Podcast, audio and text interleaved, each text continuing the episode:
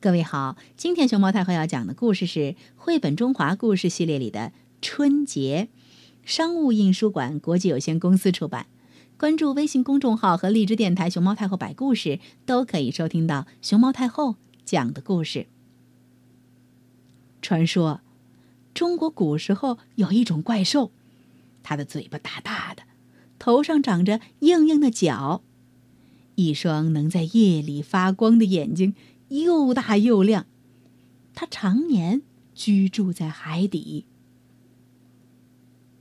怪兽非常凶猛，经常上岸吞食牲畜，伤害百姓，老百姓的生活被搅得鸡犬不宁。这件事儿被上报到玉皇大帝那儿，玉皇大帝就下达谕旨，派天兵天将捉拿怪兽。可是这头怪兽太厉害了，天兵天将都打不过它。玉皇大帝发怒了，把最厉害的天将都派下去，并下令让太上老君和托塔李天王随军前往。怪兽根本不怕勇猛的天将，但是他一看到托塔李天王，转头就跑。太上老君心想：这怪兽是不是怕李天王手里的宝塔呢？等下次开战的时候，太上老君借来了李天王的宝塔，与怪兽对决，但怪兽一点也不害怕。太上老君又穿上李天王的大红袍上阵，没想到怪兽吓得头也不回的逃跑了。太上老君明白了，怪兽啊怕红色，于是他命令天兵天将们都穿上红袍追赶怪兽，最后在海边儿捉住了他。玉皇大帝下令，把怪兽交给太上老君好好管教，每三百六十五天才能放他去人间一次。太上老君给他起名叫年。可是年并不知道悔改，每当他下界的时候，还是会吞食牲畜，伤害人命。因此。每到年下界的这天儿，村村寨寨的人们都会扶老携幼逃往深山，躲避年的伤害。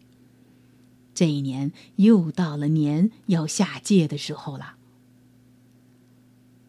桃花村的人们知道年要来，都忙着上山避难。这时，从村外来了一位乞讨的老爷爷，他手拄拐杖，银白的胡须飘飘扬扬。眼睛像明亮的星星，乡亲们有的封窗锁门，有的收拾行装，有的牵牛赶羊，到处人喊马嘶，一片匆忙恐慌的景象。没有人顾得上去关照这位乞讨的老爷爷。村东头有一位好心的老婆婆，她给了老爷爷一些东西吃，还劝他快上山躲避年。可是老爷爷一点也不在乎，他捋了捋胡须，笑着说。老婆婆呀，如果能让我在您家待上一夜，我一定把年给赶走喽。老婆婆很吃惊，她仔细看了看老爷爷，只见他鹤发童颜，气宇不凡。可是她还是不相信老爷爷真有那么大的本事，坚持劝老爷爷上山。老爷爷微笑着摇摇头，还是不肯走。老婆婆没有办法，只好独自上山避难去了。到了半夜，年闯进村子，他发现村里有点怪怪的，和往年的感觉不太一样。村东头的老婆婆家，门上贴着大红纸，屋内亮着蜡烛，到处都是光亮。年很生气，他抖了抖身子，哇呜哇呜的狂叫着。扑向屋子，快到门口时，院子里突然传来巨大的噼里啪啦的爆炸声，年吓得浑身发抖，再也不敢向前靠近了。这时候，老婆婆家的门开了，只见那位身披红袍的老爷爷在哈哈大笑。年大惊失色，原来这位老爷爷。就是太上老君。年不敢再胡闹了，乖乖的跟着他走了。第二天，避难回来的人们见村里的牛羊鸡鸭都平安无事，觉得很奇怪。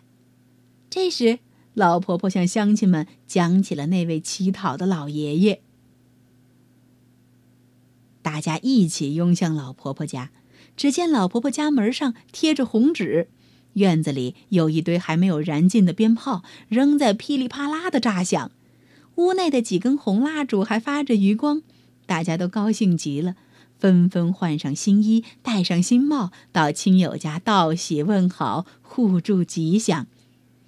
这件事儿很快传开了，人们都知道了驱赶年的办法。从此，每到年来的前一天，家家户户都会贴上红对联儿，放爆竹，全家团聚在一起吃年夜饭，通宵守夜，等着辞旧迎新的时刻。这一天被称为除夕，第二天也就是大年初一，人们还会走亲访友，互相道喜问好。这种风俗越传越广，现在已经成为中国民间最隆重的传统节日——春节。春节有很多的传统习俗。除夕之夜，家家户户包饺子，全家团聚在一起吃年夜饭，等着辞旧迎新的时刻，期待着新的一年吉祥如意。过节时，长辈还要将事先准备好的压岁钱分给晚辈。据说压岁钱可以压住邪祟，因为“岁”与“岁”谐音，晚辈得到压岁钱就可以平平安安的度过一年。每逢春节，家家户户都要精选一副大红春联贴在门上，为节日增加喜庆气氛。春节贴福字儿，寄托了人们对幸福生活和美好未来的祝愿。将福字倒过来贴，表示幸福已到，福气已到。爆竹的起源就更早了，至今已经有两千多年的历史了。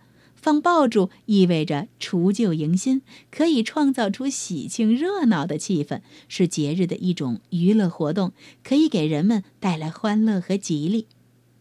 在新年的初一，人们都早起，穿上最漂亮的衣服，打扮得整整齐齐，出门去走亲访友，相互拜年，恭祝来年大吉大利。